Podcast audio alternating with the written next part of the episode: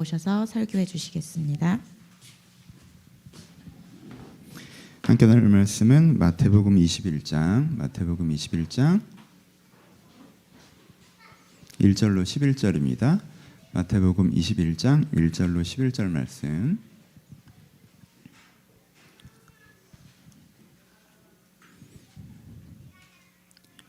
차셨으면 한 절씩 교독하시겠습니다. 21장 1절입니다. 저희가 예루살렘에 가까이 와서 갈르만산 bet박에 이르렀을 때 예수께서 두 제자를 보내시며 이르시되 너희는 맞은편 마을로 가라. 곧 모인 나귀와 나귀 새끼가 함께 쓸 것을 보리니 풀에서 내게로 끌어오너라. 만일 누가 무슨 말을 하거든 주가 쓰시겠다 하라. 그리하면 즉시 보내리라 하시니 선지자로 하신 말씀을 이루려 하심이라 이렀을 때 시온의 딸에게 이르시기를 내 왕이 내게 이 말이니 그는 겸손하여 나귀 곧 멍에 매는 짐승의 새끼를 탔도다 하라 하였느니라. 나귀와 나귀 새끼를 끌고 와서 자기들의 겉옷을 그 위에 얹음에 예수께서 그 위에 타시니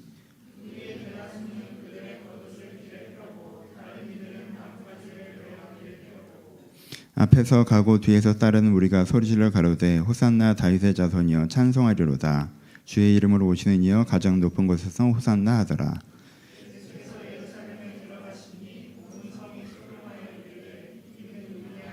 같이 했습니다. 우리가 가로되 갈릴리 나라에서 오신 선지자 예수라 하니라. 아멘. 안녕하세요.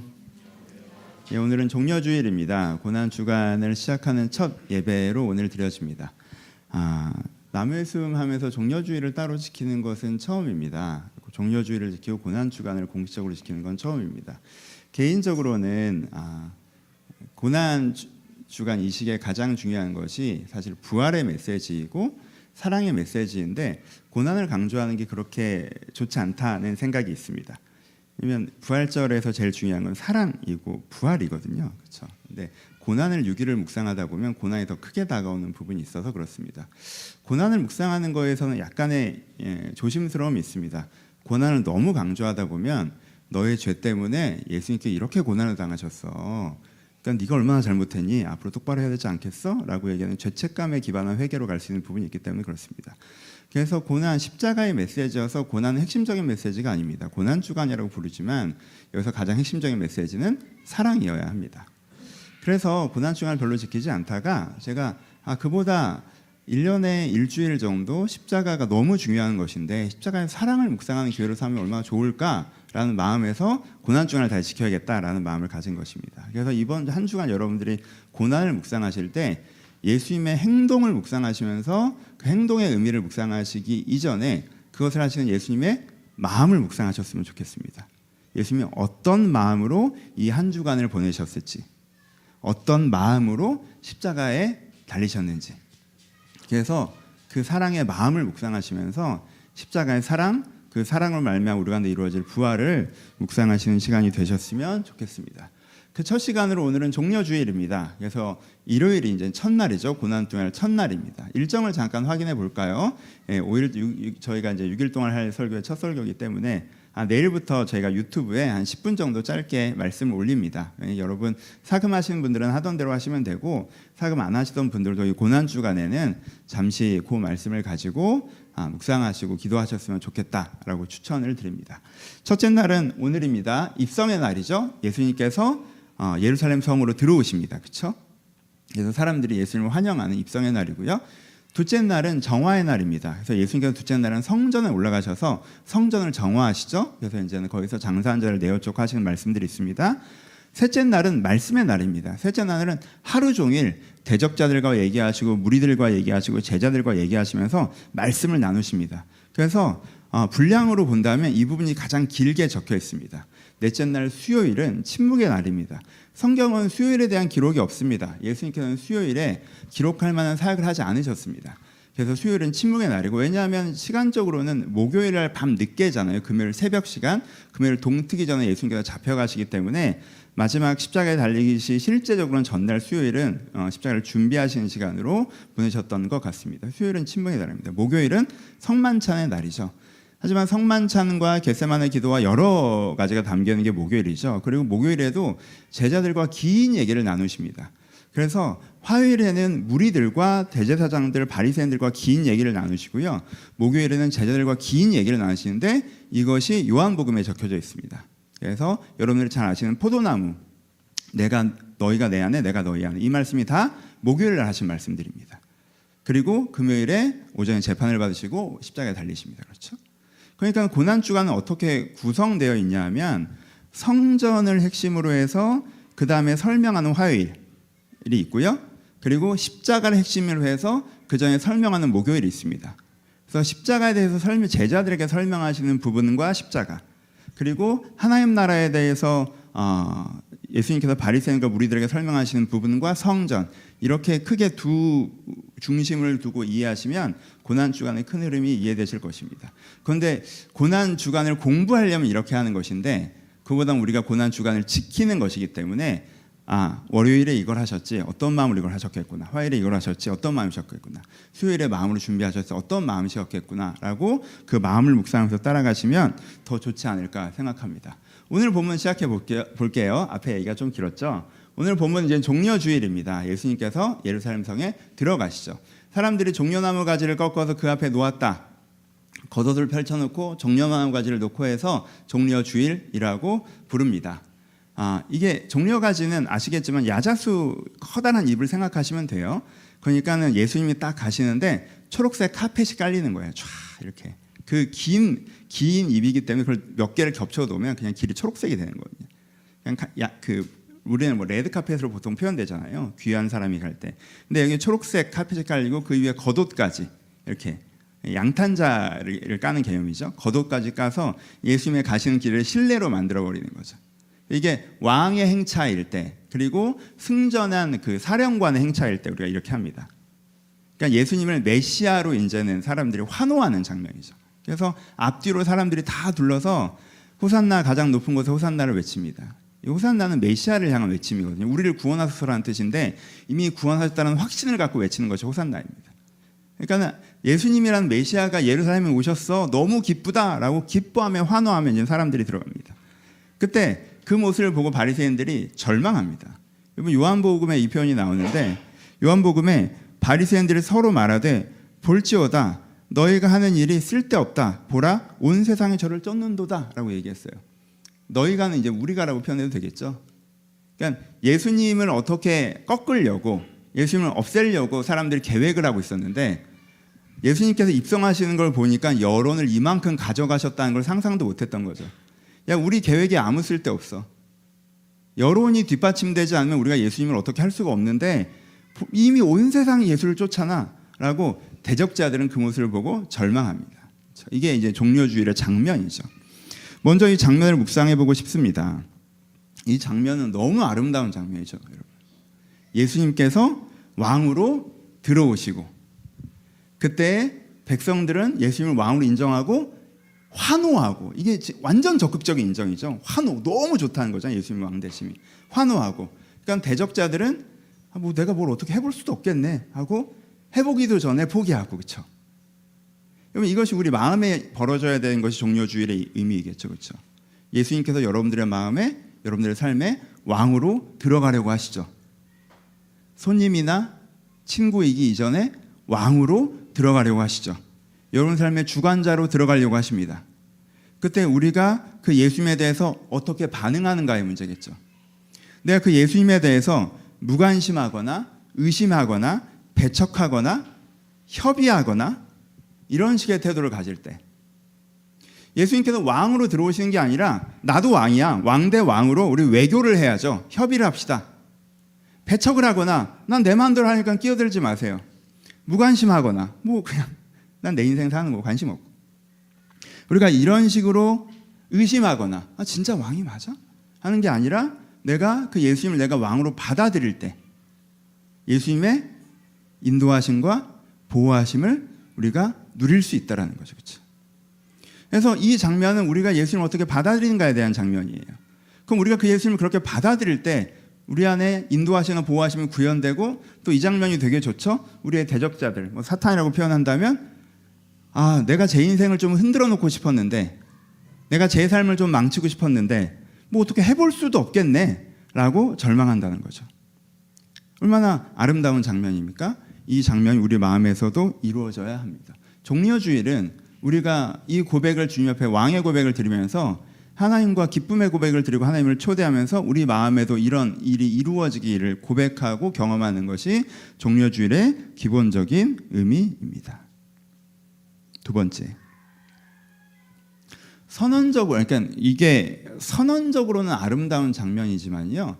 스토리적으로는 아름다운 장면은 아니죠. 그렇죠? 왜요? 지금 호산나 다윗의 자손 예수여라고 일요일에 외치던 사람들이 금요일에 예수를 십자가에 못 박으소서라고 외치잖아요. 그렇죠? 그러니까 지금 다른 청중이 아닙니다. 왜냐하면 지금 바리새인들이 볼 때 예루살렘 여론이 다 예수한테 넘어갔어라고 얘기할 정도니까 예루살렘의 압도적인 지지를 받고 예수님이 오셨단 말이에요. 그렇죠?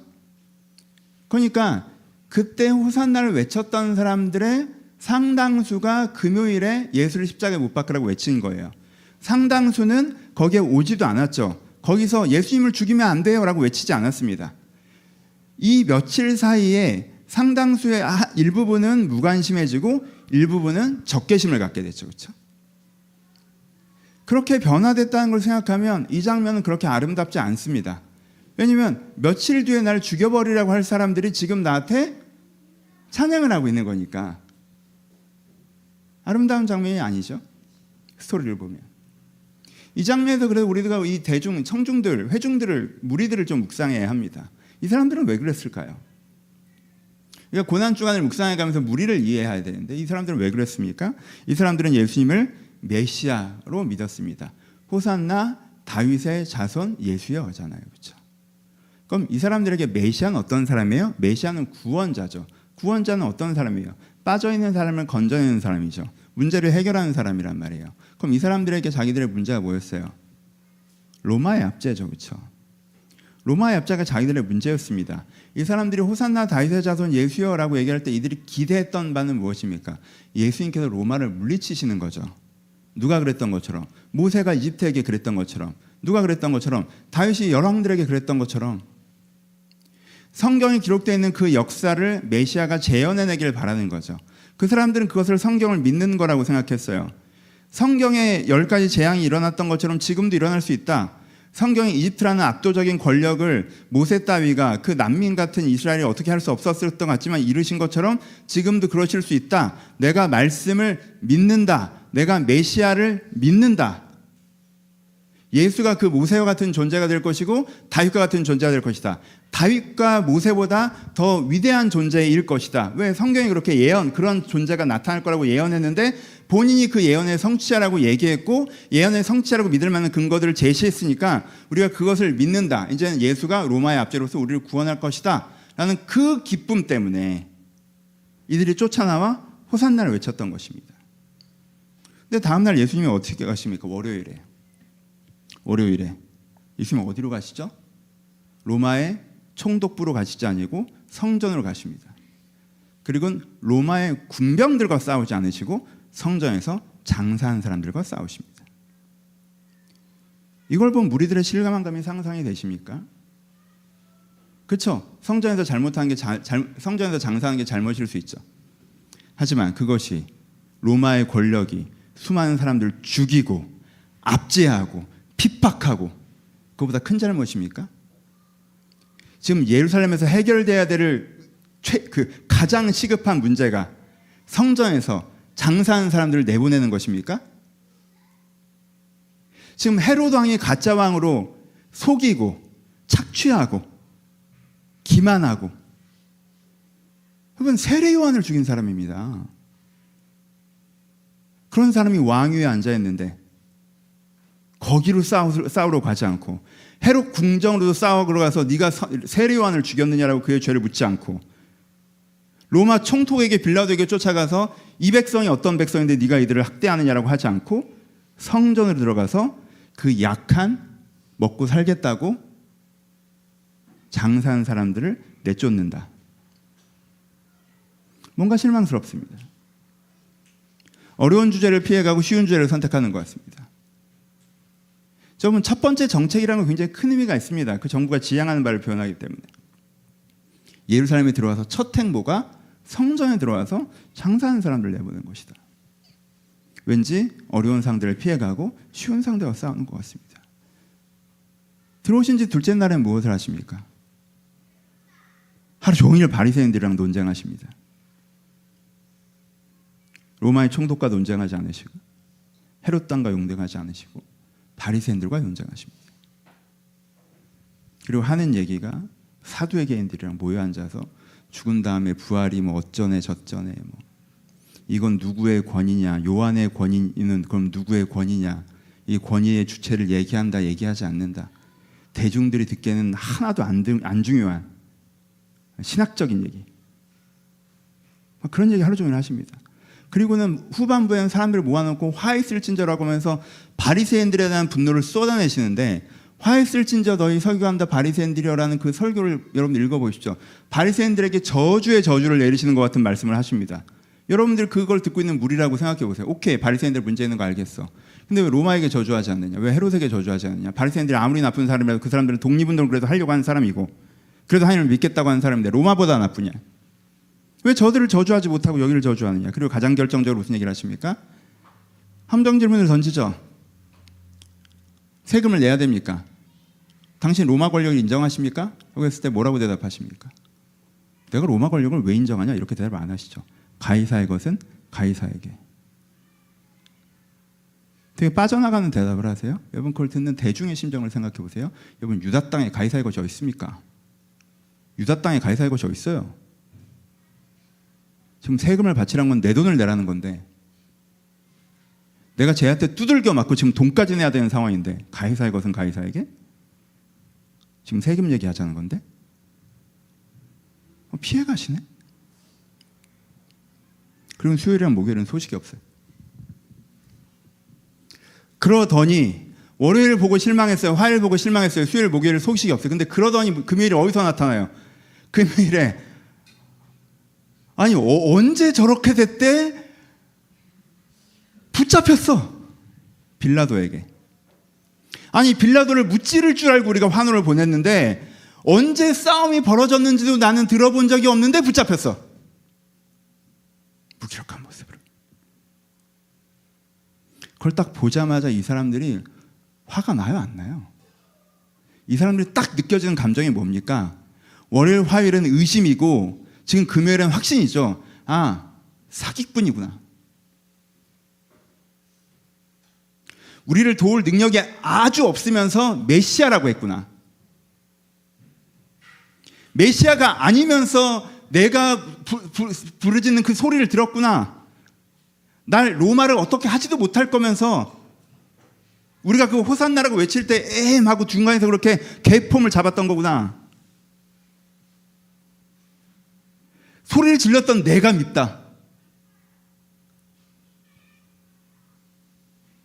그러니까 죽이라는 소리가 나오죠. 그 배신감에. 그이 아이러니한 장면이 벌어지는 것입니다. 일요일에 호산나를 외치면서 예수님 옆에서 예수님을 행복한 눈으로 바라봤던 사람들이 금요일에 십자가를 지고 올라가신 예수님을 보면서 조롱하죠. 십자가를 날린 예수님을 보면서 내려와 봐 어디 네가 왕이면 우리 찬양 받아 먹을 땐 기분 좋았지. 네가 왕이면 내려와 봐. 그럼 지금이라도 내가 꿇을 테니까.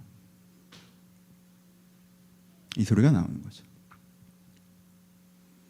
여러분 예수님을 죽인 무리들이 특별히 나쁜 사람이라고 생각하시고 나랑은 전혀 상관없는 사람이라고 생각하시면 안 됩니다. 어떠한 개연성이라는 게 있어요. 그럼 이 사람들은 어떤 사람이에요? 우리가 보기에 평범한 사람들이죠. 이 사람들이 어떤 사람들인지 이해가 되십니까? 그리고 이 사람들의 문제가 무엇인지 이해가 되십니까? 이 사람들의 문제가 무엇입니까? 이 사람들의 문제는 예수님께서 3년 동안 말씀하신 설교를 전혀 이해하지 못했다는 거죠. 예수님께서 3년 내내 뭐에 대해서 얘기하셨습니까? 영혼권에 대해서 얘기하셨습니다. 팔복에서 무엇을 얘기하셨습니까? 산상수에서 무엇을 얘기하셨습니까? 오병이어를 일으키시기도 무슨 얘기를 하셨습니까? 예수님께서 도망가시면서 생명의 떡 얘기를 하셨습니다.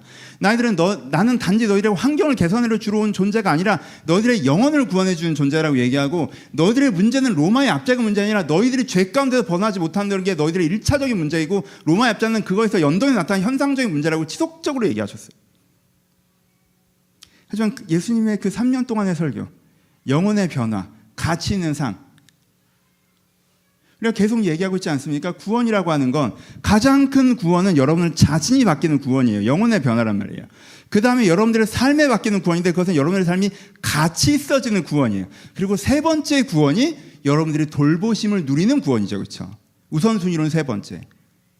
근데 이 사람들이 어떻게 한 거예요? 세 번째만 붙잡고 첫 번째, 두 번째는 보지 않는 것이죠. 내가 변할 생각도 없어요. 내 삶이 가치 있어지는 것도 바라지 않습니다. 내 문제가 해결되는 것만 바랍니다. 그래서 이들은 찬양을 불렀다가 돌을 던집니다. 이 장면도 우리가 묵상해 볼 수 있습니다. 우리도 이런 모습을 가질 때가 있기 때문에 그렇습니다.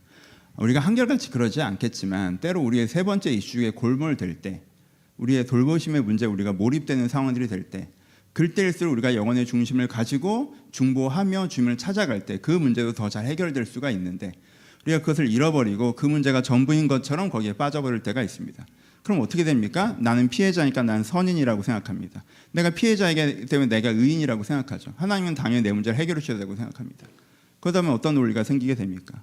하나님이 내 문제를 해결해 줄 거라고 믿을 때에는 호산나 다이다다손 예수여라고 찬양을 하다가 하나님께서 내 생각대로 내 문제를 해결해 주지 않으면 하나님께 큰 배신감을 느끼고 하나님께 나에게 큰 죄라도 범한 것처럼 하나님을 비난하는 마음을 갖게 되는 경우가 있죠. 이건 오해하지 마세요. 다시 한번 하나님께 여러분 삶을 돌보지 않으신다는 게 아니에요. 돌보신 하나님을 구하는 게 잘못됐다는 뜻도 아니에요. 근데 여러분 항상 세 가지를 동시적으로 생각하셔야 됩니다. 영혼의 구원을 받고 삶의 부르심을 받으며 주의 돌보심을 얻으십시오. 여러분 성막을 다 배우셨잖아요. 성막에 들어가서 가장 먼저 해야 되는 것은 무엇입니까? 번제단입니다. 영혼의 구원입니다. 그렇죠? 하나님께서 오셔서 나의 죄를 자유케 하시는 거예요. 내가 바뀌는 거예요. 이게 첫 번째입니다. 그 다음에 어디로 들어갑니까? 성소로 들어가죠. 성소로 들어가서 뭐가 있어요? 등대가 있죠. 그럼 우리, 그때부터 우리가 주님의 인도하심을 따라가는 거예요. 그렇죠? 우리의 삶에 가치 있어지는 거예요. 그 다음이 뭡니까? 진설병이죠. 만나의 매출하기를 상징하는 돌보심을 상징하는 거예요. 그렇죠? 내가 변화되고 하나님 인도함을 따라 살아갈 때 주가 나를 돌보시는 이것입니다. 내가 내 욕심과 내 뜻대로 살아가는데 주가 나를 돌보신다? 그건 북이스라엘에서 했던 거고. 우리가 이 중심을 잡는 것이 중요합니다. 무리들은 이 중심을 놓쳤습니다. 왜요? 무리들이 되게 나쁜 사람들이어서가 아니에요. 이 사람들 그게 나쁜 사람들 아닙니다. 이 사람들 40 있다가 회개해요. 그렇죠? 예루살렘에 큰 붕의 역사가 일어나지 않습니까? 40 있다가 회개해요. 베드로가 설교하니까 형제 우리가 어이할 거 하고 회개하는 사람들이 이 사람들이에요. 호산나 다윗의 자를 외쳤던 사람도 이 사람들이고 예수님을 죽여라라고 했던 사람도 이 사람들이고 40일 지나서 형제 우리가 어찌할고 회개하고 핍박 가운데서 그리스도를 믿었던 사람들도 이 사람들입니다. 예루살렘 교회잖아요. 그럼 이 사람들을 나쁘게만 생각하지 마시고 이 사람의 입장을 헤아리 주되 이 장면의 잘못은 우리가 알고 있어야 합니다. 이 사람은 되게 힘들었어요, 여러분. 여러분들 중에 힘든 분들도 계시죠. 저도 힘든 부분들이 있겠죠. 하지만 우리 중에 누구보다도 힘들었습니다. 왜? 이 사람은 나라를 잃었거든. 나라를 잃었다고요. 로마는 유대인들을 사람으로 보지 않았어요. 굉장히 많은 핍박과 압제가 있었다고요. 물론 그들 가운데 여러 가지가 있으면 지금 기준으로 얘기하는 거예요. 지금 기준으로 보면 훨씬 더 친근했던 부분이 있습니다.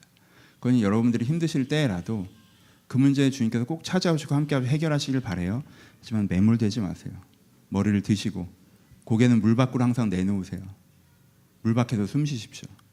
그리고 떠내려 가지 마시고 내가 어디로 가야 될지 생각하시며 주님의 인도하심과 구원하심을 맛보아하십시오.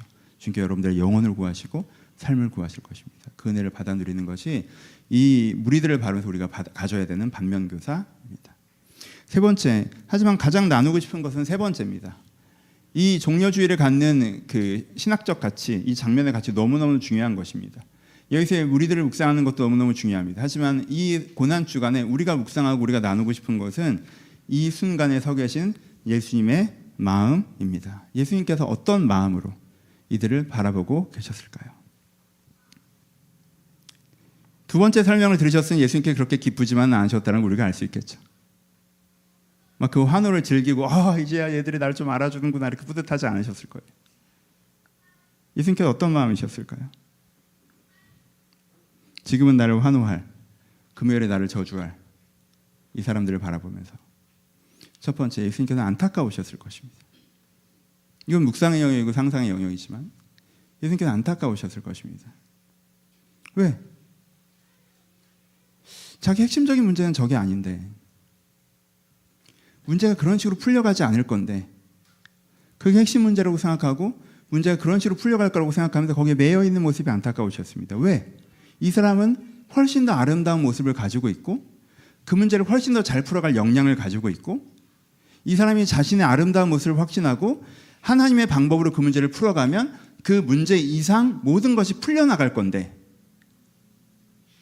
하나님께 구원하고 만들어 가실 좋은 모습을 갖고 있으면서 이 상황에 빠져 있어서 이 생각에 빠져 있어 자기 인생을 스스로 제한하는 이 사람의 모습들의 이들의 모습 때문에 안타까우셨을 거예요.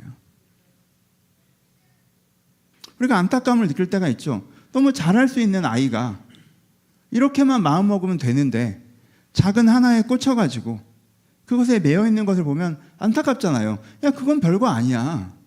그냥 툭툭 칠 털고 지나가도 돼. 네 생각대로 해결되지 않아도 인생에 큰 문제 없어. 이런 식으로 펼쳐가면 되는 거야.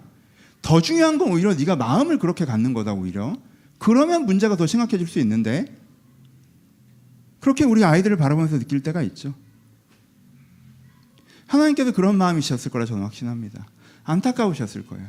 아, 왜 그렇게 좁게 생각해? 더 넓은 길이 있는데. 두 번째, 결심하셨을 것 같아요. 더욱더. 아, 십자가 져야겠다. 예수님 지금 환호받으러 들어오신 거 아니시죠? 예수님 지금 십자가 지로 들어오셨잖아요. 십자가 왜 지로 들어오셨습니까? 이렇게 죄에 매여 있는 자기의 옛 모습에 매여 있는 이 사람들을 자유하게 하고 싶으셔서 예수님 십자가 지려고 하시는 거잖아요. 그러니까 그 매여 있는 모습을 보면서 더욱 느끼셨을 것 같아요. 더욱 더 거기에 대한 확신이 있으려 같아요. 내가 좀 힘들더라도 고되더라도 내가 이 사역을 꼭 감당해야겠다. 내가 이 사람들을 자유케 해줘야겠다. 라고 예수님께서 이 십자가를 향한 결단을 더 크게 하셨을 것이라 생각합니다. 세 번째 예수님께서 어떤 마음이셨을까요? 전 예수님의 마음의 가장 큰 부분은 기대감이셨을 거라고 확신합니다. 여러분, 예수님께서는 십자가를 최종적인 목표로 예루살렘에 들어오신 것이 아닙니다. 예수님께서는 부활을 최종적인 목표로 예루살렘에 들어오신 것이 아니에요. 예수님의 목표점은 어디입니까? 부활의 순간입니까? 십자가의 순간입니까? 아니죠. 예수님의 목표점은 40일 뒤에 여기서 일어날 성령의 역사예요. 그렇죠? 예수님이 원하시는 건 예수님께 왜이 과정을 다 감당하십니까? 이 십자가의 사역을 통하여서 40일 뒤에 50일 뒤에 4년 동안 내 설교를 듣고도 잘 알아먹지 못했던 사람들이 이제 진짜 하나님을 믿고 진짜 예수님을 믿고 진짜 성령을 받고 내면의 변화를 받고 교회를 세우고 서로 기뻐하고 서로 즐거워하고 세상이 핍박하여도 선한 길을 가고 의로운 길을 가며 세상이 감당치 못할 삶을 살아가는 건 예수님께는 그걸 보고 십자가를 지시는 거잖아요. 그 목표점을 보시고. 그러니까 예수님의 마음은 지금 뭐가 있겠어요? 기대감이 있겠죠. 여러분, 제가 지금 의도적으로 천막을 텐트를 치고 그러니까 커튼을 치고 말씀을 드렸는데 이 환호하는 장면만 보면 어 이 사람들이 예수님을 좋아하나 보네라고 할 수 있죠. 이 사람들이 예수님을 저주하는 금요일의 장면 보면 이 나쁜 놈의 새끼들 이렇게 얘기할 수 있죠. 하지만 예수님은 이 순간의 환호보다 금요일의 저주보다 40일 뒤에 회개를 더 보셨을 것이라 확신합니다. 내 십자가 사역을 통해서 이 예루살렘의 많은 사람들이 결국에 이제 몇십 일이 지나지 않아 변화될 것이다. 신령과 진정으로 예배를 드리고 하나님을 기뻐하며 변화된 삶을 살아갈 것을 바라보며 기대하셨을 것이라 생각합니다. 예수님께서 중간에 고난의 과정을 견디셨던 이유는 그 목표점 때문이다. 그 기대감. 우리를 구원하시고자 십자가에 지신 것입니다. 그건 예수님께서 그 마음으로 바라보셨을 것이라고 저는 확신합니다. 예수님께서는 사랑의 마음으로 바라보셨을 것이라고 확신합니다. 여기서 구절로 표현하지는 않지만 성경 전체가 구절로 이것을 표현하지 않습니까? 예수님께서 왜 오셨습니까? 세상을 이처럼 사랑하라, 사랑하사.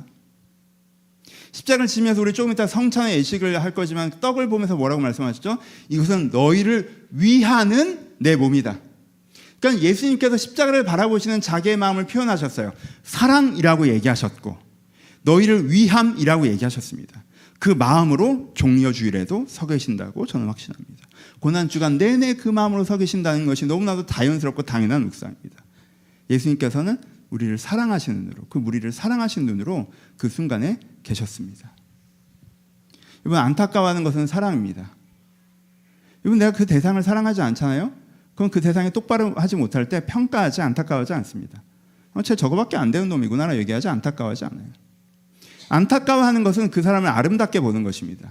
못하는 사람이 못하는데 내가 사랑하잖아요. 그럼 괜찮아, 괜찮아, 그만해도 돼 라고 얘기하지 안타까워하지 않습니다. 그러니까 여러분 주변에서 여러분들 너무 괜찮아 라고 얘기하는 사람은 여러분을 향한 기대감이 없는 거예요. 잘 생각해 보셔야 돼요. 왜 안타까우세요? 너무 괜찮은 애가.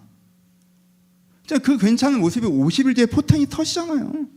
그렇게 괜찮은 애들이죠, 이분들이 지금. 그런 괜찮은 사람이 이러고 있으니까 안타까운 거잖아요. 안타까움은 사랑입니다. 이 사람에게 있는 아름다움을 발견하는 것이고 이 사람을 위하는 마음이 있기 때문에 안타까워하는 것입니다. 헌신은 사랑입니다.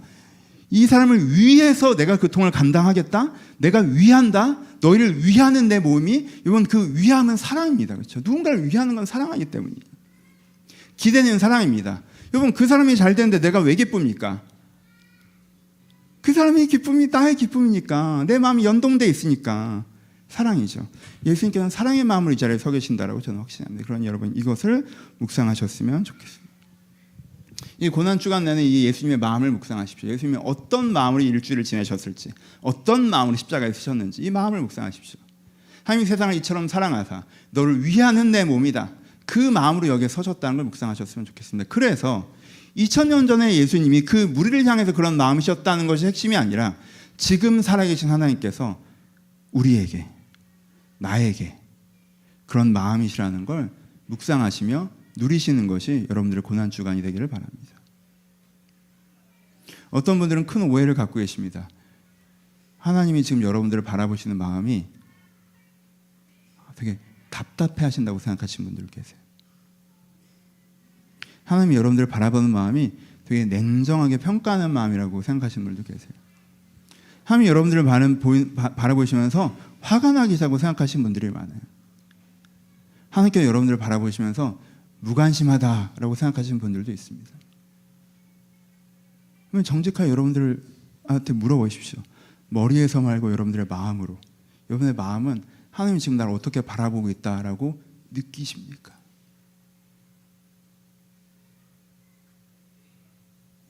많은 분들이 하나님 너를 어떻게 바라보고 가니 답답하시겠죠. 그건 여러분들이 여러분들을 바라보는 마음이에요. 하나님 여러분들을 바라보는 마음이 아니에요. 그냥 내가 볼 때 내가 답답한 거야. 왜 이러고 사나 싶어서 그건 내가 나를 바라보는 마음이지 하나님 여러분들을 바라보는 마음이 아니에요. 화가 나 계시겠죠? 그건 하나님 여러분들 바라보는 마음이 아니에요.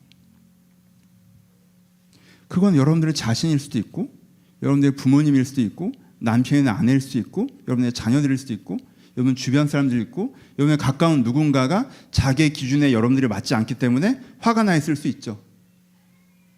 혹은 여러분 자신일 수도 있고 무관심하겠죠. 그것도 여러분들 주변에 여러분들이 중요하게 생각하는 누군가의 시선일 수 있습니다. 여러분 정직하게 돌아보십시오.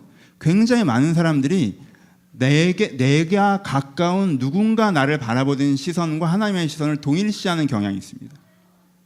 그게 나 자신이든 나의 가족이건 나의 친구이건 내가 중요하게 생각한 내 사회이건. 그래서 사회가 나를 한심하게 바라보면 하나님께서 나를 한심하게 바라볼 거라고 생각하고 내가 나에게 화가 나 있으면서 하나님이 나한테 화가 나 있을 거라고 생각하고 내 가족이 나에게 무관심하게 서운하면서 하나님께서 나에게 무관심할 거라고 생각한다는 말이에요. 여러분 그것을 뛰어넘으십시오. 그럼 오해예요. 여러분 이 종려 주일에 이 고난 주간에 여러분 이 한 주간 전 이 하나의 하나가 묵상되기를 바랍니다. 하나님 사랑의 눈으로 지금 여러분들을 바라보고 계십니다. 그게 예수님께서 십자가에 지신 이유예요. 그 마음 그 시선 때문에 예수님께서 십자가에 지신 거예요. 그러니까 그 마음을 여러분들이 느끼셨으면 좋겠어요. 이 일주일 동안 묵상 동안 그 마음이 여러분들 경험되어졌으면 좋겠습니다. 아 그래 1년 내내 각, 예, 각 주에 설교를 하지만 1년에 한 번은 특별히 좀 한 주제로 묵상을 하는 거 너무너무 좋겠다. 한 주제면 뭐 해야 됩니까? 기독교는 사랑이어야 되죠. 그 이 고난 주간 한 주간은 하나님의 사랑을 묵상하면서 여러분 하나님의 사랑을 다시 한번 느꼈으면 좋겠다가 우리가 고난 주간을 지키는 이유입니다. 고난을 묵상하고 싶지 않아요. 고난을 왜 묵상합니까? 그렇게. 고난 자체는 그렇게 중요한 게 아니에요. 우리가 고난을 묵상하는 이유는 고난의 크기가 사랑의 크기를 보여주기 때문에 고난을 묵상하는 거지. 그래서 고난을 묵상해요. 하지만 그 사랑을 묵상하는 고난 속에 담긴 사랑을 묵상하는 거예요. 고난을 묵- 묵상하고 죄책감으로 가신다면 여러분들 잘못 가고 계신 거예요. 사랑을 묵상하죠. 그 여러분 이 시선을 느끼십시오. 하나님의 사랑을 하나님께서 여러분들을 안타까워하십니다. 하나님 여러분들에게 헌신하십니다. 그리고 여러분들을 기대하십니다. 하지만 일요일에 군중들이 원했던 방식으로 여러분들 문제 해결해 주실 수 않을 수 있어요. 하지만 그것이 그것 때문에 여러분들 하나님께 배신감을 느끼고 있는, 있을지도 모르는데 그것이 하나님 여러분들을 사랑하지 않는다는 뜻이 아니에요. 사랑만 하고 아무것도 안 한다는 뜻도 아니에요. 더 넓게, 더 깊게 여러분 인생을 해결해 가신다는 뜻이에요. 우리가 십자가 앞에서 다시 한번 그것을 믿고 고백할 때 여러분들 그 은혜가 경험되어질 것이라고 생각합니다. 이 말씀을 마치겠습니다. 여러분 하나님의 사랑의 시선을 깊게 느끼십시오. 순서는 이래요. 하나님의 사랑의 시선을 깊게 느끼세요. 그러면 여러분들의 상황의 문제에서 매몰됐던 것에서 조금 더 빠져나오실 수가 있을 거예요. 그렇게 빠져나온 다음에 내가 하나님을 온전히 왕으로 고백하면 하나님께 왕으로 여러분 삶에 찾아오셔서 여러분들 돌보시고 여러분들 이 끄실 것입니다. 그러면 여러분들의 대적자들이 여러분 인생을 망치고자 했던 존재들이 뭐야 뭘 어떻게 해볼 수도 없겠네 라고 포기해 버릴 거예요. 그런 역사가 일어날 것입니다. 그것이 우리 가운데 일어나야 되는 종려주일입니다. 이 은혜 역사를 경험해 나가시기를 이번 한 주간 이 은혜가 여러분 내면에 경험되어지기를 주님의 이름으로 축복합니다. 우리 같이 기도하시겠습니다.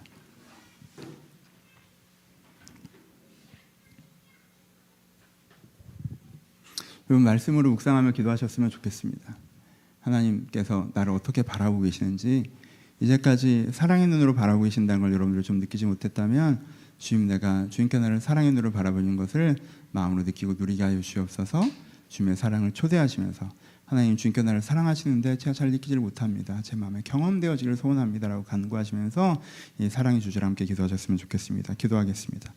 하나님 아버지 각 사람 가운데 주께서 찾아오셔서 하나님의 사랑을 저희가 느끼고 누리게 하여 주옵소서.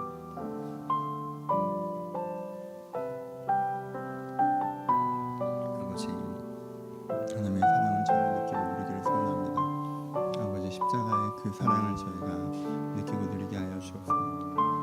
주의 십자가의 그 사랑을 저희가 느끼고 누리게 하여 주옵소서. 아버지 십자가의 그 사랑을 저희가 느끼고 누리게 하여 주옵소서. 아버지 제, 내가 나 자신을 바라보는 시선으로 다른 사람이 나 자신을 바라보는 시선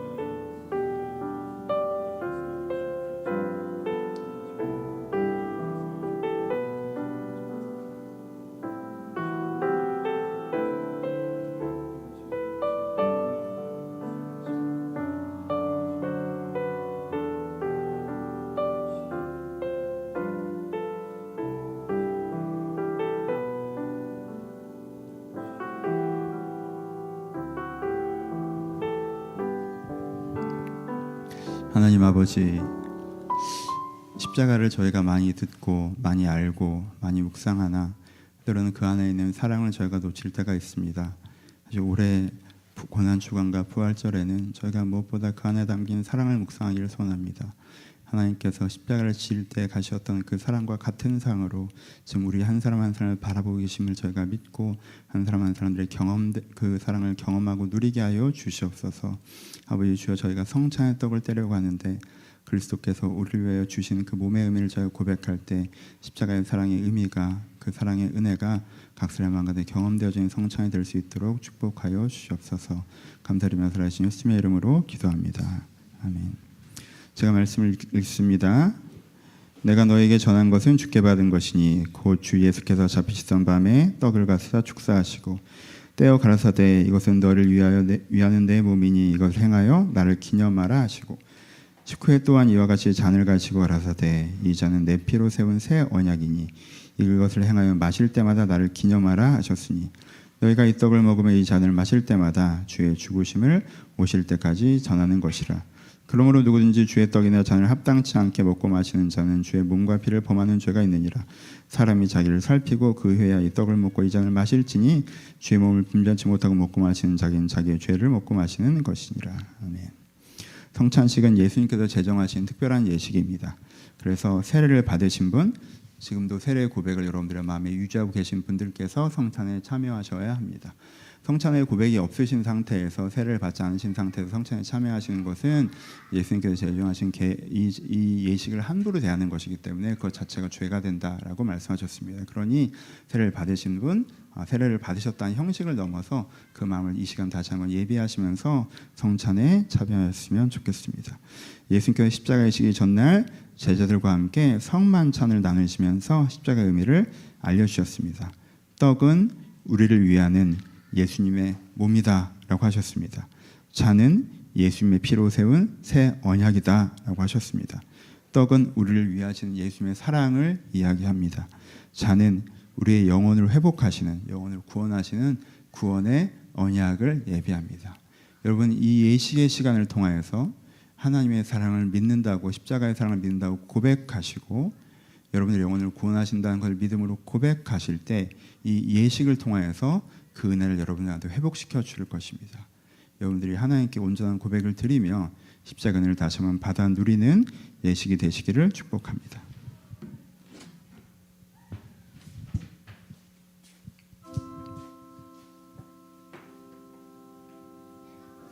내가 너에게 전한 것은 주께 받은 것이니 곧 주 예수께서 잡히시던 밤에 떡을 가지사 축사하시고 떼어 가라사대 이것은 너희를 위하는 내 몸이니 이것을 행하여 나를 기념하라 하시고 분병하겠습니다. 묵상 중에 기도하시며 고백으로 참여하시길 바랍니다.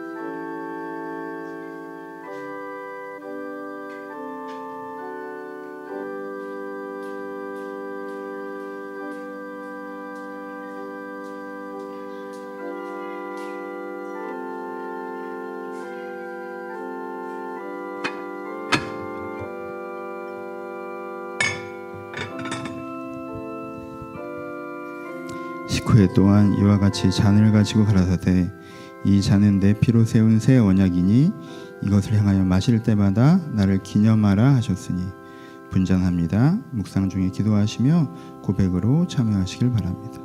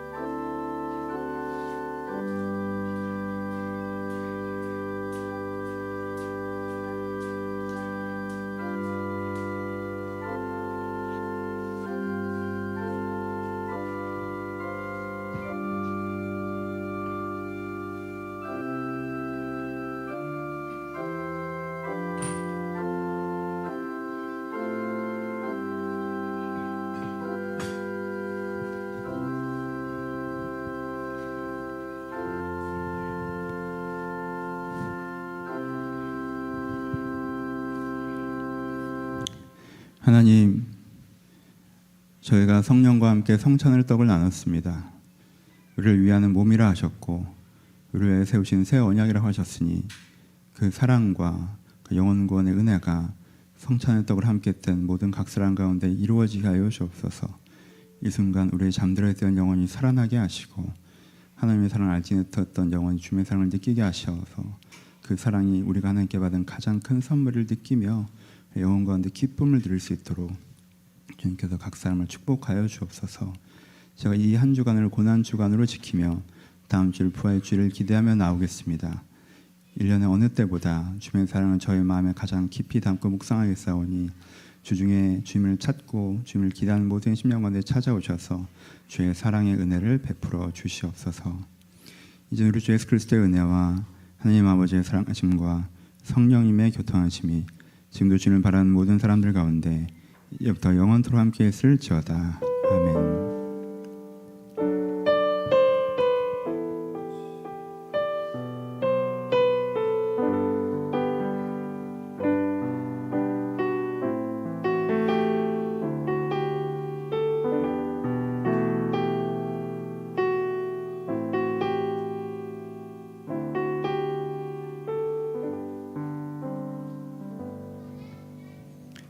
주님께 감사의 박수 나누겠습니다. 감사합니다.